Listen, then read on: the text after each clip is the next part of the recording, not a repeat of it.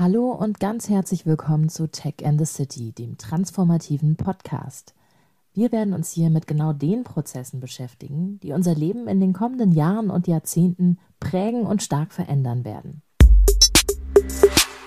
Auch heute haben wir, wir, sind Rolf Lürs und ich, einen sehr spannenden Gast eingeladen. Und zwar ist heute bei uns Dr. Hanna Huber. Ähm, sie hat einen sehr spektakulären Titel und den wird sie uns gleich hoffentlich noch mal ein bisschen näher erklären. Sie ist nämlich Group Vice President Technology Strategy bei der Otto Group. Hanna, ich glaube, du musst gleich noch mal ein bisschen selber was dazu sagen, was sich dahinter verbirgt. Erstmal hallo, schön, dass du da bist und auch hallo an dich, Rolf. Ja, hallo an euch beide. Danke, Rolf und Katja, für die Einladung. Schön hier zu sein. Ja, super. Hanna, erzähl doch mal ein bisschen, was genau ähm, machst du bei der Otto Group? Und vielleicht kannst du auch noch ein bisschen weiter ausholen und ein bisschen über dich erzählen. Wo kommst du her? Was hast du vorher so gemacht? Wie bist du da gelandet, wo du jetzt bist? Ja, ich fange vielleicht mal damit an. Ähm, also ich ähm, habe mich immer schon extrem wohlgefühlt unter Techies. Ähm, also von den ersten Anfängen, als ich in Agenturen gearbeitet habe, habe ich immer neben den ganzen Techies gesessen. Wir haben Computerspiele gemeinsam gespielt. Ähm, ich habe damals noch ähm, viele so Software-Interfaces gebaut. Und ähm, über die ganzen beruflichen Stationen hat sich das eigentlich immer weiter verfestigt, äh, dass ich immer in dieser Technologiesparte geblieben bin.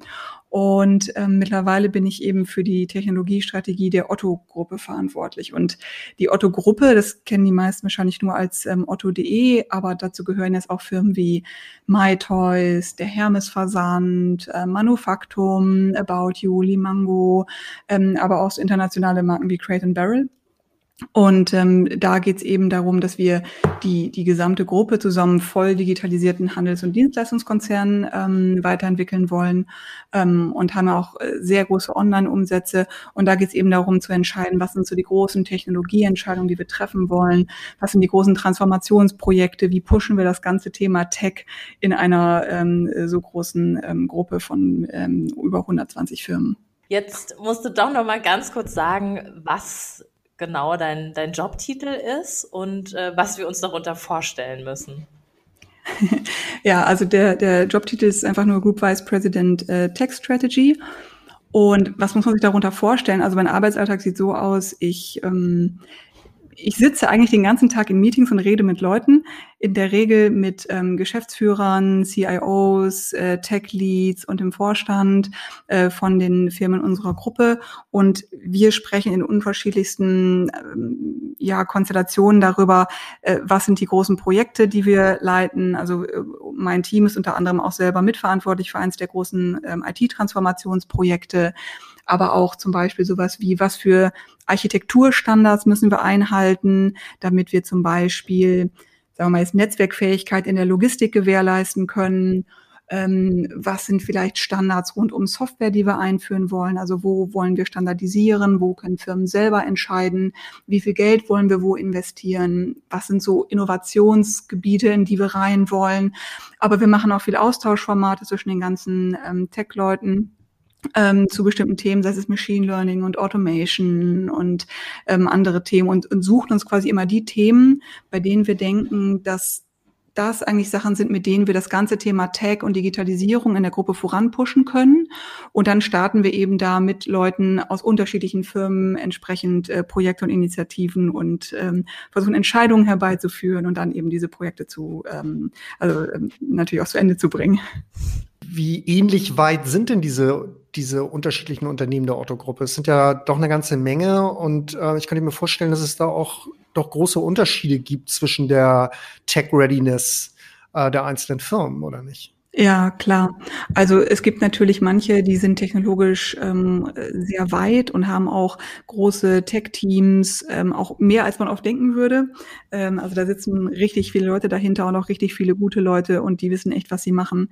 Ähm, also da gibt's wirklich große Tech-Teams, sehr weit vorne. Und dann gibt's natürlich Firmen, die sind auch einfach kleiner schon als Firma. Die haben natürlich jetzt nicht ein, ein riesiges Team, das da alles selber baut, sondern die müssen sehr viel auch mit, mit externer Software vielleicht von Service-Providern arbeiten oder nutzen dann Gruppenlösungen mit. Und es gibt natürlich auch welche, die sind ähm, noch ein bisschen weiter hinten dran. Das Bild ist eigentlich sehr, sehr heterogen.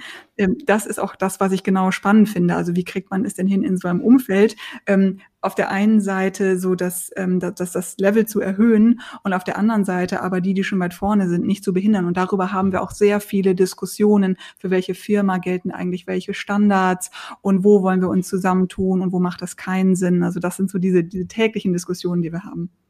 Ich muss noch einmal nachfragen, was kann man sich unter großen Tech-Teams vorstellen? Also ich habe gerade irgendwie äh, über die äh, Automobilambitionen von Apple gelesen und ähm, äh, dann so erfahren, dass die da mal kurz 5000 Leute draufgeschmissen haben für zwei Jahre und dann war gar nicht klar, äh, wie geht's denn überhaupt weiter.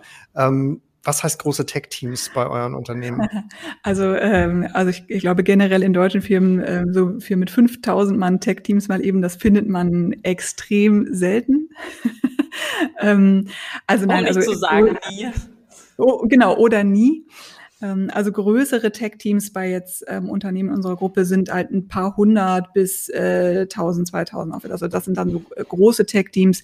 Ähm, dann gibt es natürlich Firmen, die haben kleinere Tech-Teams. Ist aber auch immer schwer zu sagen, weil die Größe eines Tech-Teams ähm, äh, ist ja dann besonders groß, wenn man sehr viel selber baut. Und es gibt ja auch immer einen Anteil von Software, den man dann einkauft über extern.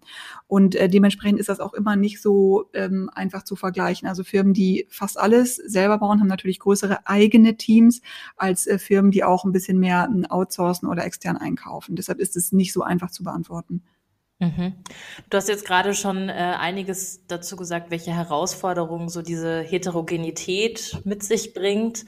Was sind denn noch so zentrale Herausforderungen deines Jobs? Also ich fasse das nochmal kurz zusammen. Du bist ja einfach dafür zuständig, dieses komplette Unternehmen zu digitalisieren oder eine Digitalisierungsstrategie da durchzusetzen, oder?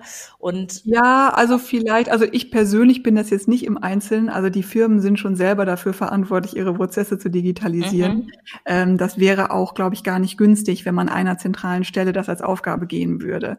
Ja. Sondern was mein Team und ich machen, wir sorgen eher dafür, was sind so die Leitplanken, die Guardrails, die Prinzipien, nach denen wir Entscheidungen treffen und für einige ausgewählte Themen treiben wir dann Entscheidungen und Initiativen voran. Aber das Gros der ganzen Digitalisierung und auch ähm, die Features, die Richtung Kunden entwickelt werden, das passiert in den einzelnen Firmen und das soll da auch passieren, weil die sind ja nah am Kunden dran und ich bin ja eine Gruppenfunktion. Ne? Also das, das ist halt total wichtig, alles Richtung so Customer Centricity.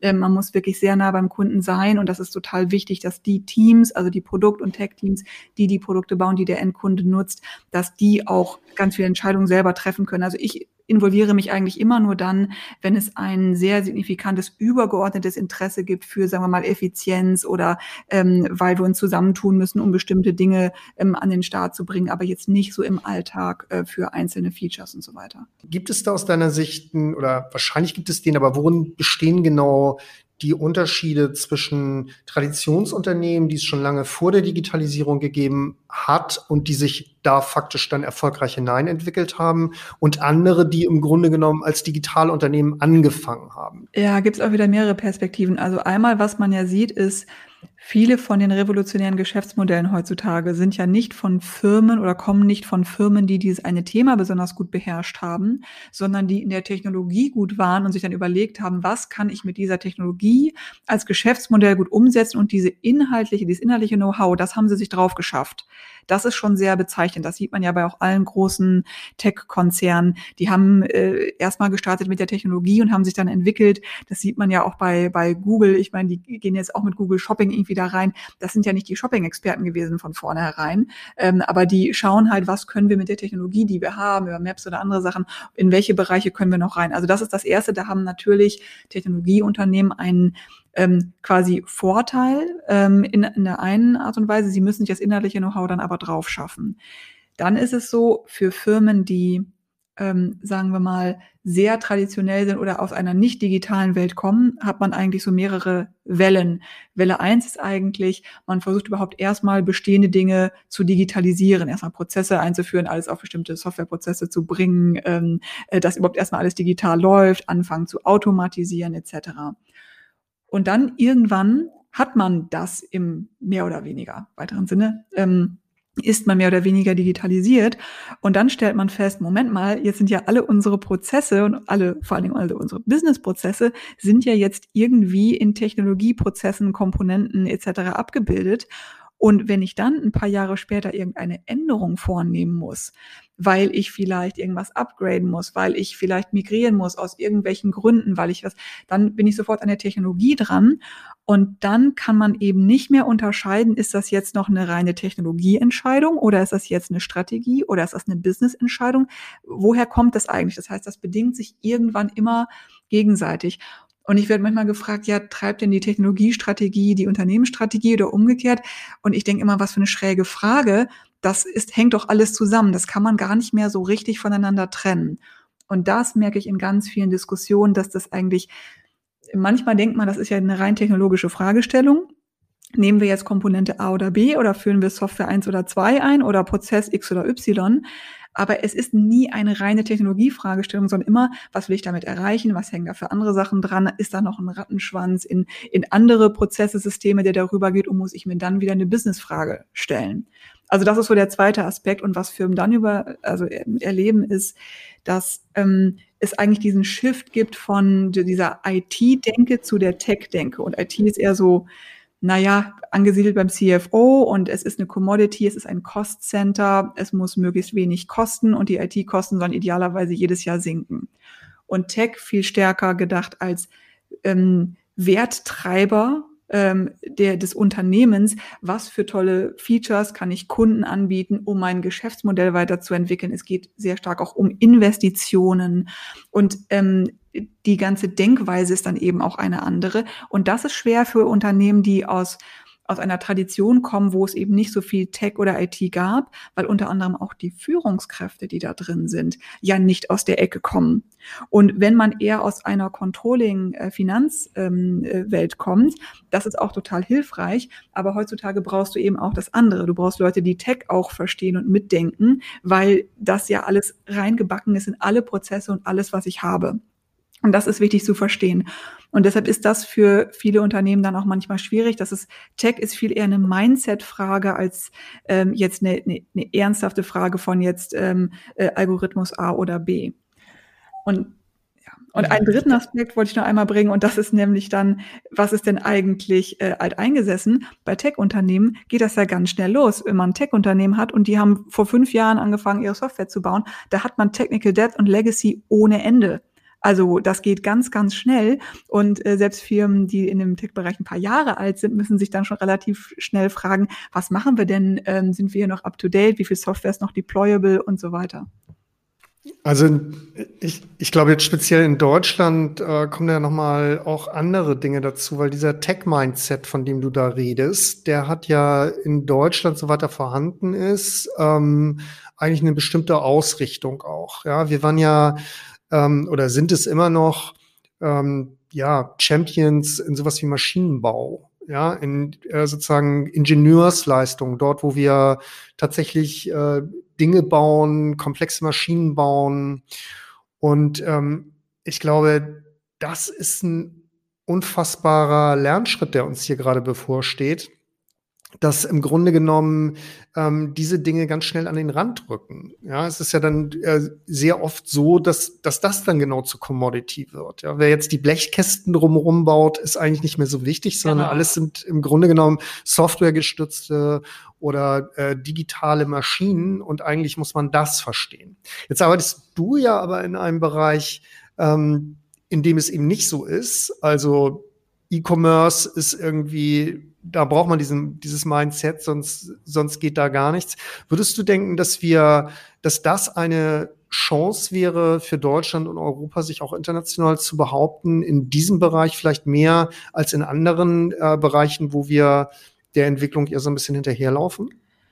Ja, also ich glaube grundsätzlich, wenn man das sich mal anschaut aus dieser Ingenieurstradition, das ist ja wirklich auch diese Liebe zum Detail und auch das Tüfteln und das ist, ähm, das ist total super. Man muss sich einfach wirklich fragen, was ist dann so der, der USP, den man da hat und ähm, das kann eben die Produktqualität sein, auch die Qualität digitaler Produkte. Das kann möglicherweise auch der ähm, Service sein ähm, und generell Logistik und Prozesse gut im Griff zu haben. Das ist einfach sowieso total wichtig und das ist ja auch eine ganz starke Eigenschaft, die ist auch im, im deutschen Mittelstand ähm, sehr ausgeprägt. Ähm, also das sind eigentlich so typische Sachen, mit denen man punkten kann.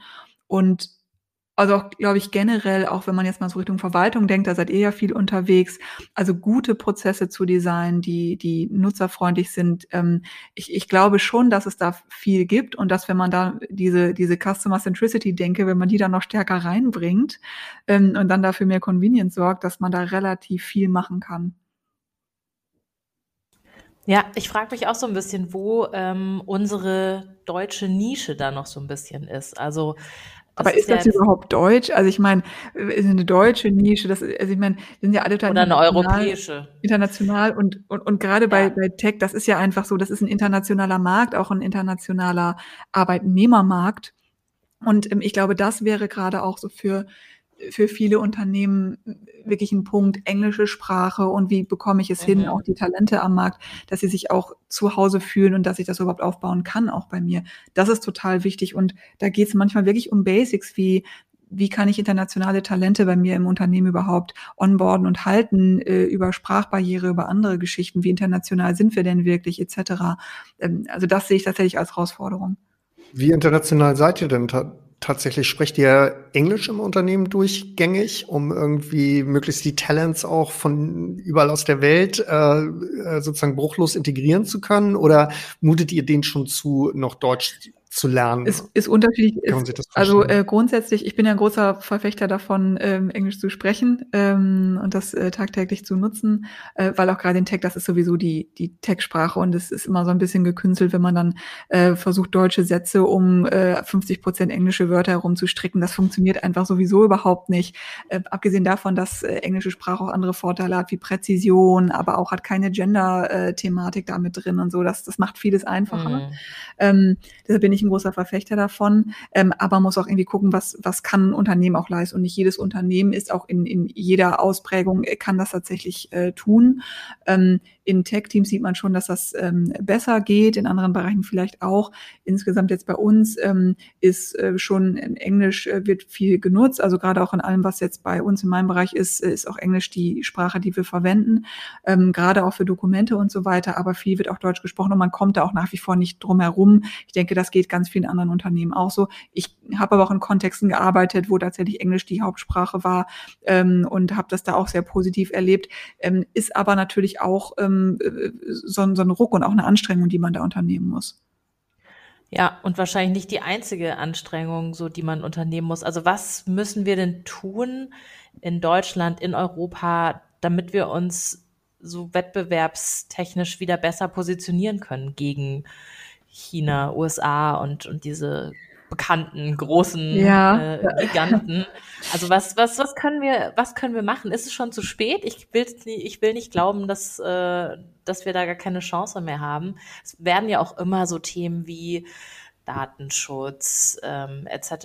Äh, vorangestellt, um irgendwie zu begründen, warum das so schlecht läuft. Ist da aus deiner Sicht was dran und was können wir machen, um irgendwie trotzdem wettbewerbsfähig zu bleiben?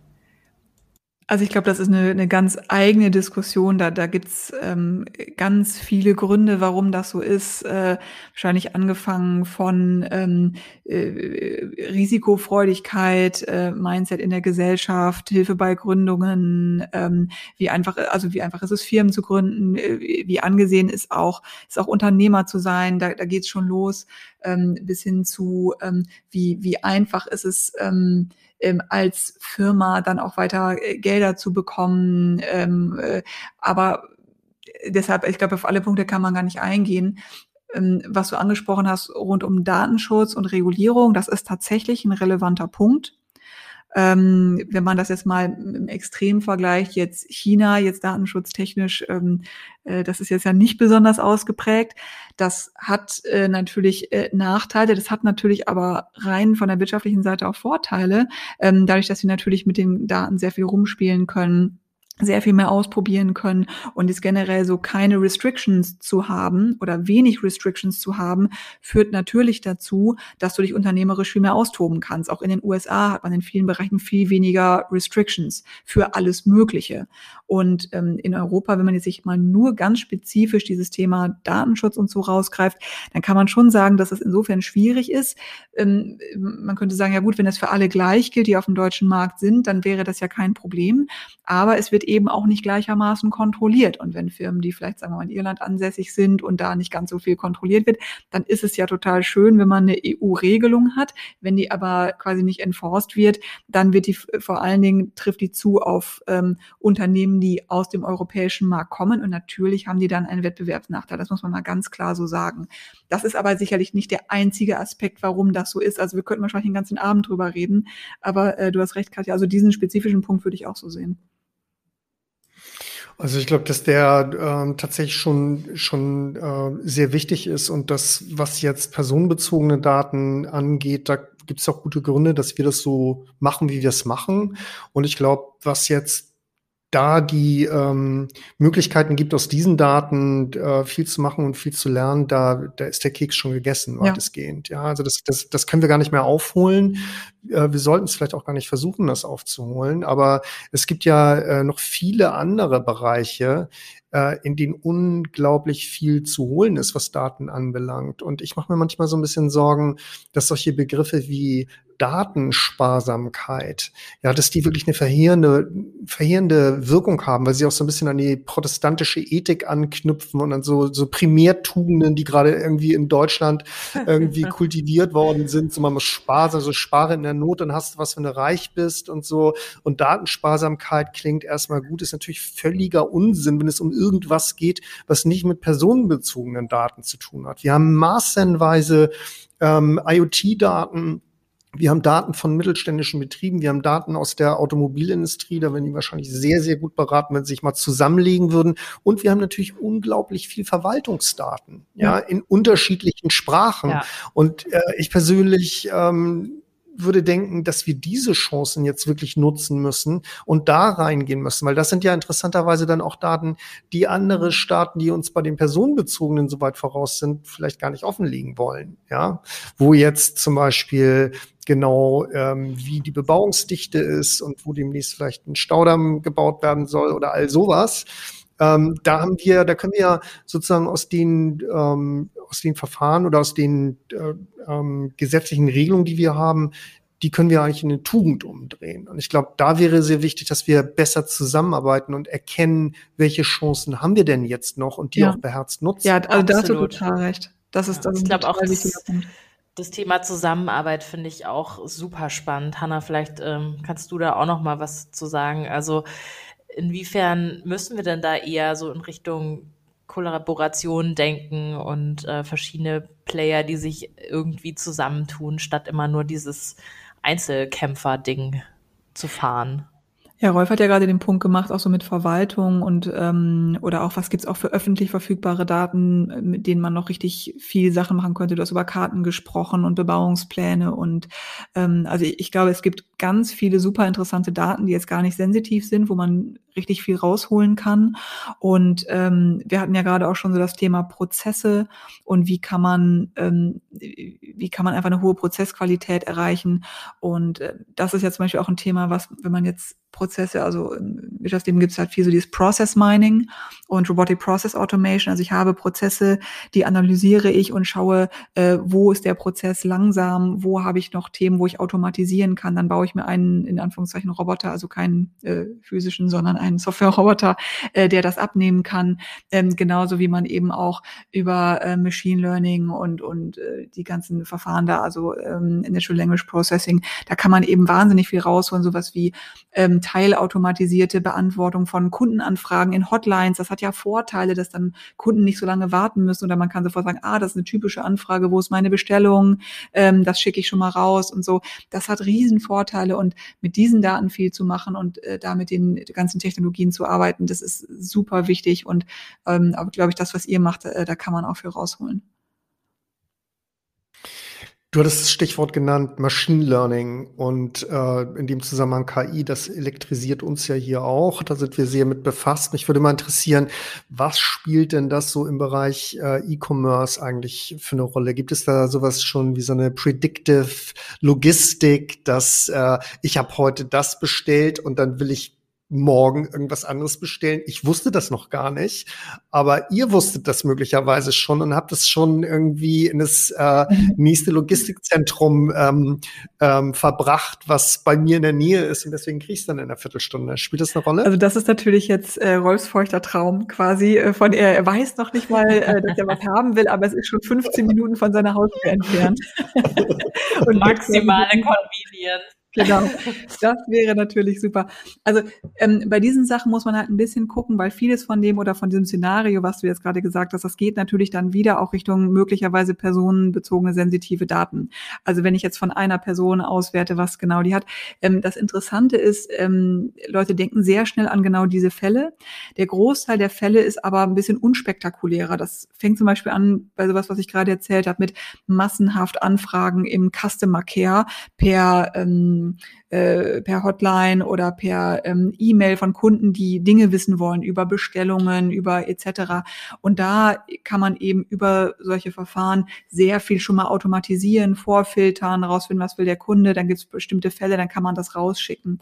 Also das sind so Sachen, da geht es einfach sehr viel auch um, um Automatisierung dann natürlich äh, kann man schauen, auch bei, ähm, bei Preisen, also ähm, ne, was sind vernünftige Preise, auch Startpreise für Produkte etc. oder Sortierungen. Da gibt's relativ viel, ohne dass man jetzt auf äh, personenbezogene Daten erstmal zugreifen muss. Es ist relativ viel Statistik, aber auch Wetter, Saisondaten ähm, etc. Da, daraus kann man viel ableiten. Ähm, und dann gibt's natürlich ähm, alles rund, sagen wir mal so, um Fraud Prevention. Ne? Also ähm, äh, es gibt ja auch äh, Betrüger gerade im, im Online-Shopping, wo man dann auch äh, schauen kann, äh, treten hier bestimmte Muster oder so auf, ähm, wo man dann natürlich auch als, als ähm, als Online-Shop dann irgendwie vorsichtig sein kann. Also da wird das sehr viel eingesetzt. Natürlich, was du angesprochen hast, dieses Kunden, die gekauft haben, kauften auch da ist oft bei ganz vielen Online-Shops viel weniger Intelligenz drin, als man so denkt. Äh, das sind oft einfache statistische Verfahren. Ähm, die, kann man natürlich irgendwie kombinieren. Ähm, sagen wir so, es gibt da einiges, ähm, aber es ist äh, noch nicht so nah dran an dem, Rolf, was du gerade gesagt hast. Jetzt ist Rolf richtig traurig. Nee, gar nicht. Überhaupt nicht. Also es ist ja gar nicht so. Also es ist ja auch immer ein bisschen gruselig, ja. Also wenn das mal richtig gut funktioniert, also fällt mir das auf, manchmal fällt mir das auf bei den Streaming-Diensten mm. so, ja, dass ich dann wirklich denke, ich habe jetzt gerade das ein Wort irgendein so Allerwelts Wort eingegeben und der serviert mir jetzt genau den Film, nach dem ich gerade suche und ich finde es nicht nachvollziehbar, wie das kommt. Also es ja. hat immer zwei Seiten. Man möchte gerne super geserviced werden, aber man möchte eben auch genau nicht komplett überwacht und getrackt werden. Von daher bin ich da gar nicht so traurig. Nur es ist halt eine Blackbox, von daher ist es einfach interessant mal zu erfahren, dass dann auch an manchen Stellen viel weniger Intelligenz dahinter ist, als man so denkt. An manchen mehr, an manchen weniger, als man denkt. Jetzt haben wir schon sehr viel über Tech gesprochen und noch nicht so viel über Cities.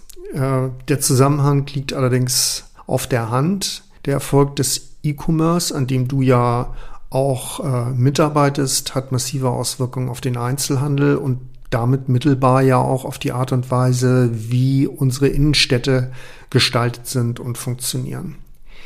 Ähm, mich würde interessieren, spielen diese gesellschaftlichen Auswirkungen des technologischen Wandels für dich persönlich auch eine Rolle oder ist das eher kein Thema?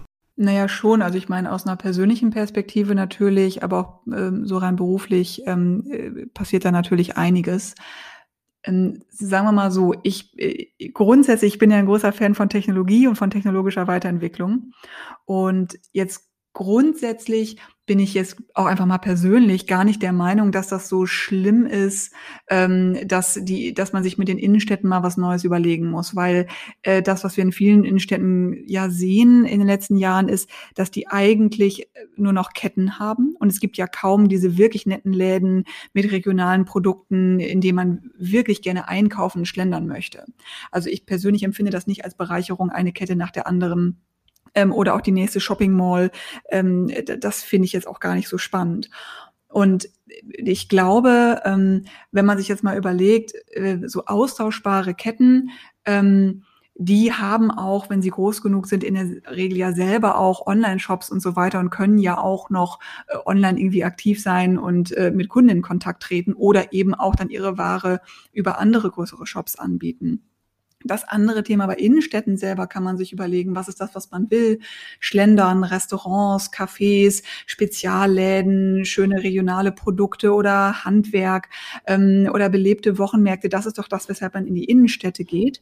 Und ähm, auch da ist es so, dass natürlich auch solche Läden mit Spezialprodukten, die wiederum können ja ein stationäres Geschäft haben und gleichzeitig sich über Online-Plattformen einen weiteren Markt erschließen. Und das ist ja eben genau auch das, was viele Player mittlerweile anbieten. Nämlich genau dieses, der Händler kann sich anschließen. Dadurch ähm, hat der, der Online-Händler oder die Online-Plattform hat einen Vorteil, weil sie verlängern ihren Longtail, können gegebenenfalls viel mehr Produkte ähm, anbieten, für die sie selber ja auch nicht den ganzen Einkauf und all das übernehmen müssen je nachdem, wie das Modell so aussieht.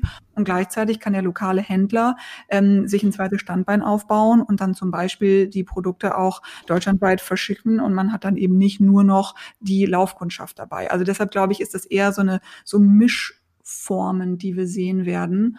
Ähm, und das ist ja erstmal positiv zu bewerten. Ja, das, das kann man auf jeden Fall so sehen. Was mich nochmal interessieren würde, ist, das ist ja alles eine äh, Entwicklung, die wir schon länger beobachten. Also insofern nichts, was jetzt äh, erst seit gestern in unser Leben getreten ist, aber seit gestern oder besser gesagt seit einem Jahr hat sich das enorm beschleunigt. Ja, man kann ja im Zeitraffer zugucken, was da passiert, beziehungsweise man weiß gar nicht genau, ähm, kommt man jemals wieder auf einen ähnlichen Zustand zurück oder landen wir alle ganz woanders. Was mich interessieren würde, ist aus der Perspektive von E-Commerce-Unternehmen äh, im Allgemeinen.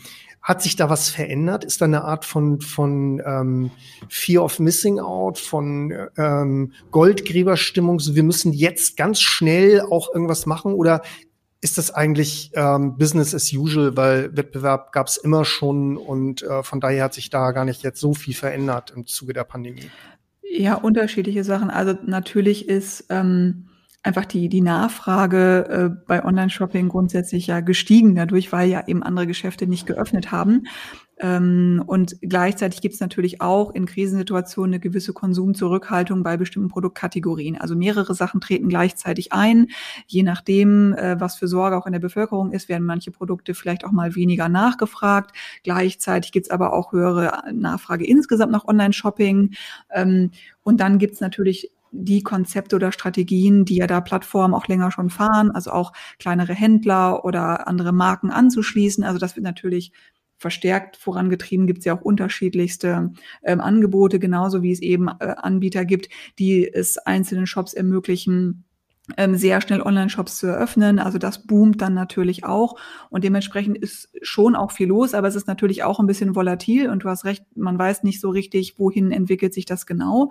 Aber was man, glaube ich, schon sagen kann, ist, dass Leute sich, ähm, vielleicht auch die, die vorhin nicht so viel online eingekauft haben, sich ein bisschen daran gewöhnt haben und feststellen, ach, das funktioniert ja ganz gut ähm, und es ist auch äh, relativ convenient ähm, und äh, warum sollte man das nicht auch weitermachen? Aber ich, deshalb glaube ich schon, wenn die, wenn die ähm, äh, ich glaube schon, dass sich das weiter verstärken wird, aber gleichzeitig klar, wenn Geschäfte wieder aufmachen, wollen Leute auch wieder shoppen gehen und auch wieder ähm, richtig unterwegs sein. Das wird dann auch wieder kommen, aber ob das wieder genauso wird, ähm, weiß ich tatsächlich nicht.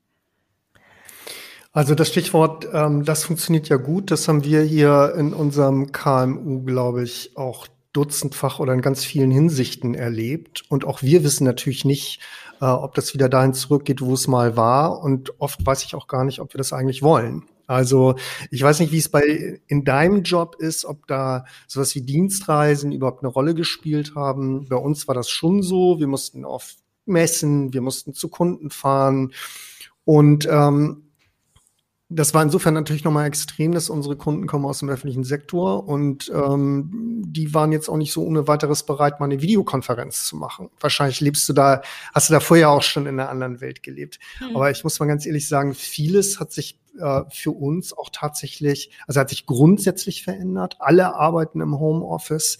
Wir überlegen uns jetzt schon, was machen wir eigentlich mit unserem Office? Weil viele sagen, gerade die Entwickler, hm, ich muss gar nicht unbedingt wieder hierher kommen. Ja, und also von daher erleben wir, ich weiß nicht, wie es dir geht, Katja, aber ja. ich würde sagen, wir, wir erleben das krass gerade, was sich da verändert. Auf jeden Fall. Und ich finde, das eröffnet ja auch wieder ganz neue Möglichkeiten. Das heißt ja dann auch, dass ganz viele Büroräume unter Umständen in einer zentralen Innenstadtlage auch frei werden und man den Raum auch wieder umnutzen kann für zum Beispiel tolle Angebote, ähm, die die Innenstädte dann wiederum beleben. Also ich bin super gespannt, äh, auch was für Kooperationen es da geben wird, weil du hast jetzt ganz viel aus der Sicht von äh, Wirtschaftsunternehmen gesprochen, aber es muss ja auch einhergehen mit politischen Entwicklungen und mit dem Willen, da auch wirklich mal so ein bisschen radikal voranzugehen und radikale Ideen vielleicht auch voranzutreiben. Äh, wir sprechen da ganz oft über neue Mobilitätskonzepte, aber es ist alles noch so ein bisschen zahm. Ähm, und da bin ich einfach sehr gespannt, was, was Corona da jetzt mit sich bringt. Also ich glaube, da wird es, wie ihr schon gesagt habt, ich glaube nicht, dass wir wieder zurück auf vor Pandemie-Niveau kommen, for, for the good and for the bad. Ja, tatsächlich. Ich habe auch schon jetzt bei etlichen Kolleginnen und äh, Kollegen festgestellt, dass sie sagen, ach, wir sind jetzt irgendwie so ein bisschen weiter draußen ins Grüne gezogen, ist doch auch ganz schön, man kann ja viel remote arbeiten. Ich finde das auch tatsächlich toll. Also ich ähm, bin ja jetzt ähm, auch dabei, mein Team auch weiter aufzubauen und ähm, etliche von den Kollegen, die in unserem Team neu sind, die habe ich noch nie oder einmal vielleicht live gesehen und ansonsten mhm. besteht unser Team fast ausschließlich aus Leuten, die alle in Corona-Zeiten ongeboardet wurden und wir machen alles remote. Klar, wir wollen uns unbedingt wieder treffen und das ist auch total wichtig. Aber wie viel Office Space wir wirklich brauchen, wissen wir noch nicht. Und ähm, so viel Reisen haben wir auch nicht, wollen wir auch gar nicht, weil man kann einfach wahnsinnig viel wirklich remote erledigen, ist auch teilweise viel effizienter, aber es ersetzt nicht vollständig das andere. Und deshalb wird das so spannend, auch so Office-Mischnutzungskonzepte. Also mhm. hat man mhm. diese Desk oder hat man dann mehr so Coworking Spaces? Genau. Oder wie kann man das überhaupt anders nutzen? Äh, da bin ich auch total gespannt. Ja, auf jeden Aber wie Kriegt man denn, wie kriegt man denn sowas wie eine, eine, eine Unternehmenskultur äh, transportiert gegenüber Leuten, die jetzt gerade angefangen haben? Wollte also, ich exakt ich auch fragen, Rolf. Genau die Frage wollte ich gerade stellen, ja. Weil ich, das fragen wir uns natürlich ja. auch ständig. Und wir haben auch hier, keine Ahnung, etwas über 30 Leute. Und wir waren eigentlich total stolz auch so auf unsere Unternehmenskultur. Ja, es gab ganz viele Sachen, an die sich die, äh, woran sich das festgemacht hat. Und das hat vor allen Dingen auch mit persönlichen Begegnungen zu tun, um irgendwie auch so einen gemeinsamen Spirit und so. Ne, Katja, ja, wie? Ja, total. Und ich meine, was auch noch dazu kommt, wir arbeiten ja in einem Tech-Unternehmen. Und ähm, ich finde, gerade da ist es echt manchmal Gold wert, so mit den Leuten zu sprechen. Das ist einfach, ich habe so manchmal das Gefühl, gerade auch bei uns, Rolf, ich weiß nicht, wie du das siehst, dass viele so super dankbar für dieses Homeoffice sind und äh, sich denken, oh klasse, dann kann ich irgendwie vor mich hincoden und kann irgendwie bis morgens um drei meinen Kram machen, wie ich das früher auch immer gemacht habe, muss mich überhaupt nicht mehr an Arbeitszeiten halten.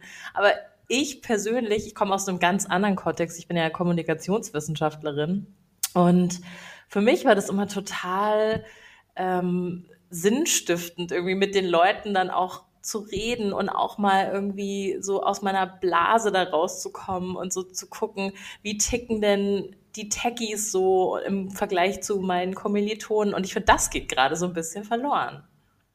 Ja, das stimmt. Obwohl mit Leuten reden kann man und macht man natürlich ganz viel. Also ich glaube, Unternehmenskultur transportiert sich ja im Alltag, in jedem Meeting, in jedem Gespräch, was man hat, in der Art und Weise, wie man arbeitet, wie Entscheidungen getroffen werden.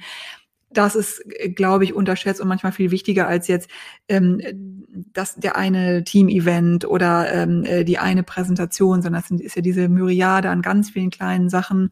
Ähm, und letzten Endes ist es ja immer das Team oder die Leute, mit denen man am meisten zu tun hat. Und mit denen spricht man halt sehr viel. Und darüber transportiert sich ja auch, wie diese Kultur funktioniert. Aber ähm, hast total recht, Katja, dass ähm, was wirklich fehlt, ist dieses auf dem Flur Leuten kurz begegnen und ähm, man sieht mal so von weitem, hey, da ist ein anderes Team, was machen die denn? Ich horch mal rein. Das findet natürlich nicht so richtig statt und das äh, fehlt mir auch persönlich sehr. Ja.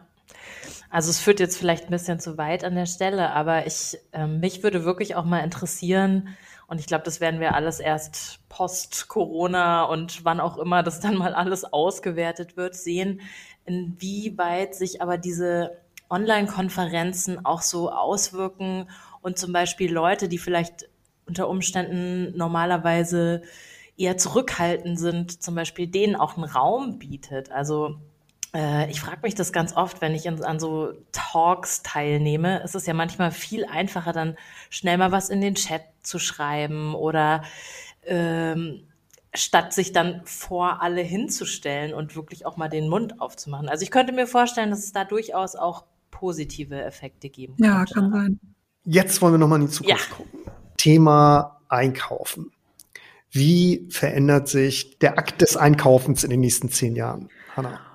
Oh, zehn Jahre ist relativ weit in die Zukunft geguckt. Ähm, wenn ich mal zehn Jahre zurückschaue, bin ich mir nicht sicher, ob Leute ernsthaft äh, das alles so vorhergesagt hätten ähm, alleine äh, rund um Devices, was es da gibt. Ähm, das ist natürlich jetzt nicht vorherzusehen, was gibt es vielleicht in fünf bis zehn Jahren und viele Sachen, von denen man dann vielleicht jetzt denkt, die sind vielleicht toll oder äh, die, die verschwinden dann auch wieder. Ähm, ich glaube, es gibt so ein paar Sachen, die man jetzt gerade so sehen kann, ähm, die einfach relevant sind. Zum Beispiel im Bereich Payment tut sich relativ viel schon seit Jahren, aber das setzt sich eben fort. Hm, wer zum Beispiel mal, ich will jetzt keine Markennamen nennen, aber gibt es irgendwie Online-Bezahldienste auch. Ähm, und die machen das teilweise schon so, weil da ist ja eine Kreditkarte eventuell hinterlegt, die haben auch die Adresse. Bei manchen Online-Shops muss man sich teilweise nicht mal mehr richtig ein Kundenkonto anlegen. Man kann einfach sagen, ich bezahle mit XY, die kennen meine Adresse und dann wird da schon direkt hingeliefert. Also diese Verschmelzung von zum Beispiel äh, unterschiedlichen Zahlen, Methoden, aber auch Zahlmethoden und Online-Shops, ähm, Google, die jetzt auch ein Google Shopping anbieten, also dass die etliche von den Tech-Konzernen sich auch gegenseitig Konkurrenz machen auf unterschiedlichen Bereichen und man noch gar nicht jetzt absehen kann, was ist so der nächste Bereich, in dem die sich vielleicht dann wieder Konkurrenz machen werden über äh, Google Maps oder, oder Amazon etc. Es gibt so ein paar Themen, ähm, die auch interessant sind, so als ähm, grundsätzliche Strömungen. Ähm, da gibt es natürlich Amazon oder vielleicht später mal in China auch ein Alibaba oder ähm, Otto gibt's auch, das sind ja sogenannte Vollsortimente. Also die haben, die haben quasi ein sehr, sehr breites Sortiment, verkaufen im Grunde fast alles, erstmal so von den Kategorien, also sowohl äh, Mode als auch Möbel, als auch Elektronik, als auch etc. Und dann gibt es eben ähm, etliche Shops, die spezialisiert sind auf bestimmte Produktkategorien. Und das ist auch total richtig und wichtig, weil diese, diese Fokussierung an dem, was der Kunde wirklich braucht für ein bestimmtes Sortiment, das ist halt äh, total spannend, weil die ähm, Art und Weise, wie ich äh, Kunden Elektronik verkaufe, unterscheidet sich massiv davon, wenn ich ihnen Kleidung verkaufe. Da, da, äh, da muss ich anders suchen, da muss ich anders filtern, das muss ich anders präsentieren.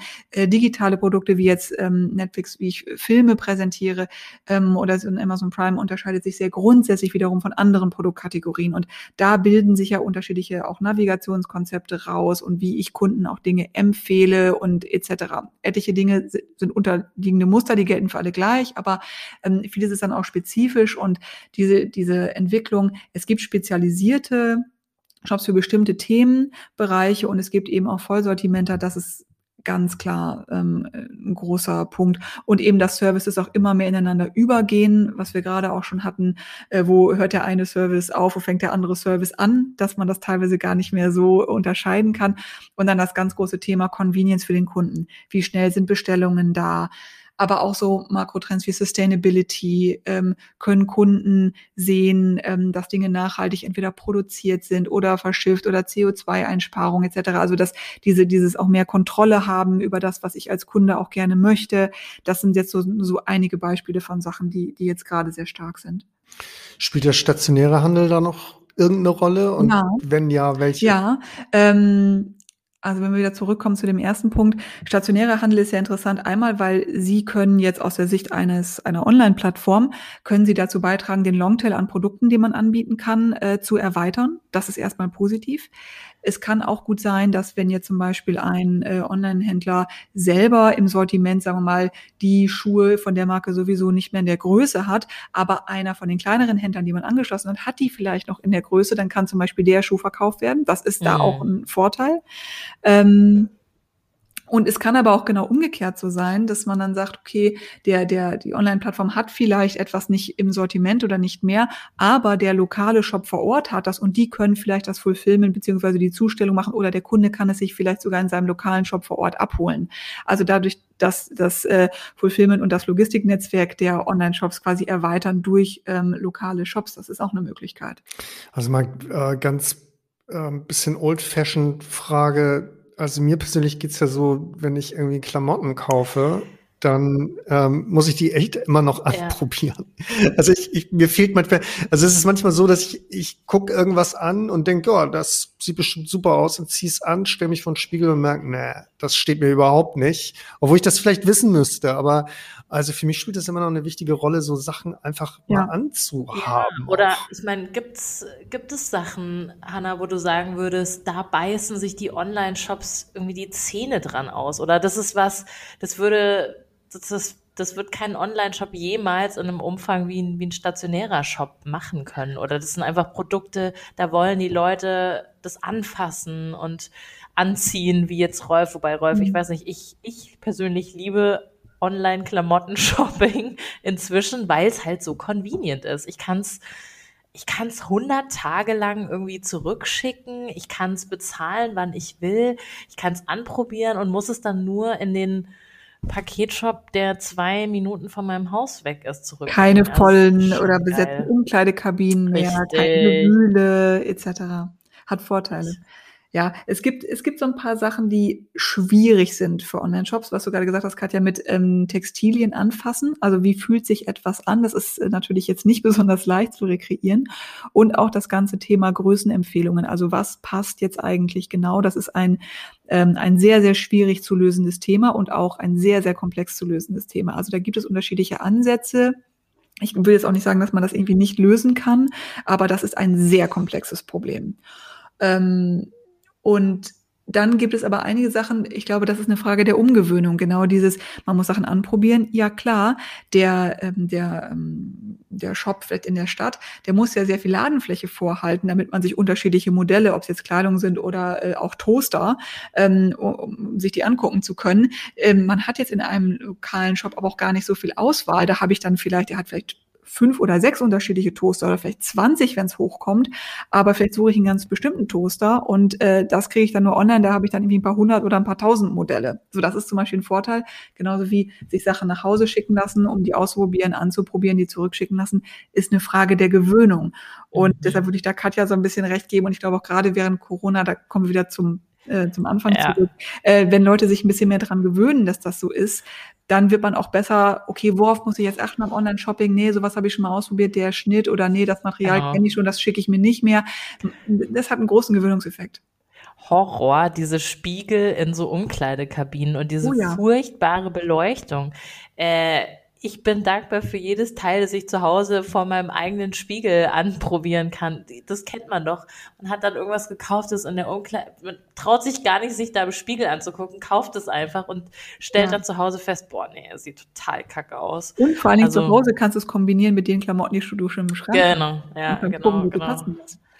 Ja, Okay, überzeugt. Ich kann euch aber noch mal sagen, was ähm, ein Online-Shop mir bieten müsste, damit ich einen Toaster kaufe, beziehungsweise worauf ich achten würde. Weil das habe ich nie, das habe ich nie gemacht, blöderweise. Und jedes Mal, jeden Tag, also jedes Mal, wenn ich den Toaster benutze, ärgere ich mich darüber. Und zwar ist es die Frage, wenn die Dinger getoastet sind, wie weit kommen die dann hinterher wieder raus? Ständig seit Jahren und bei unterschiedlichen Modellen muss ich dann mit Eierlöffeln diese Dinger dann wieder rauspulen, ja, oder den Stecker erst ziehen oder sonst irgendwas. Das könnte man auf jeden Fall online auch sehr schön darstellen, so nach dem Motto, Genau. ja, kein Problem. Und Rolf, das haben weißt wir du, hier was man, gelöst. weißt du, was man da machen kann? Ähm, es gibt ja dann auch Kundenberichte und Rezensionen, die auf Online-Plattformen veröffentlicht werden. Und da kann man natürlich wunderbar mit Machine Learning, NLP etc. diese Sachen durchsuchbar machen äh, und dann natürlich sagen, zu Toastern kommen üblicherweise Bewertungen, die sich mit diesem Problem beschäftigen und äh, vielleicht kann man in der Zukunft sogar mal danach filtern.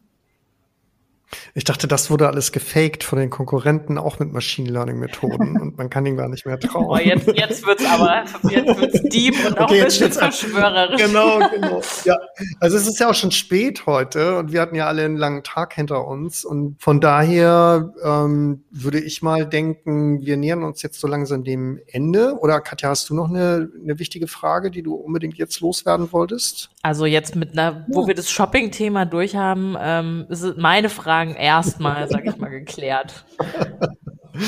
Okay, super.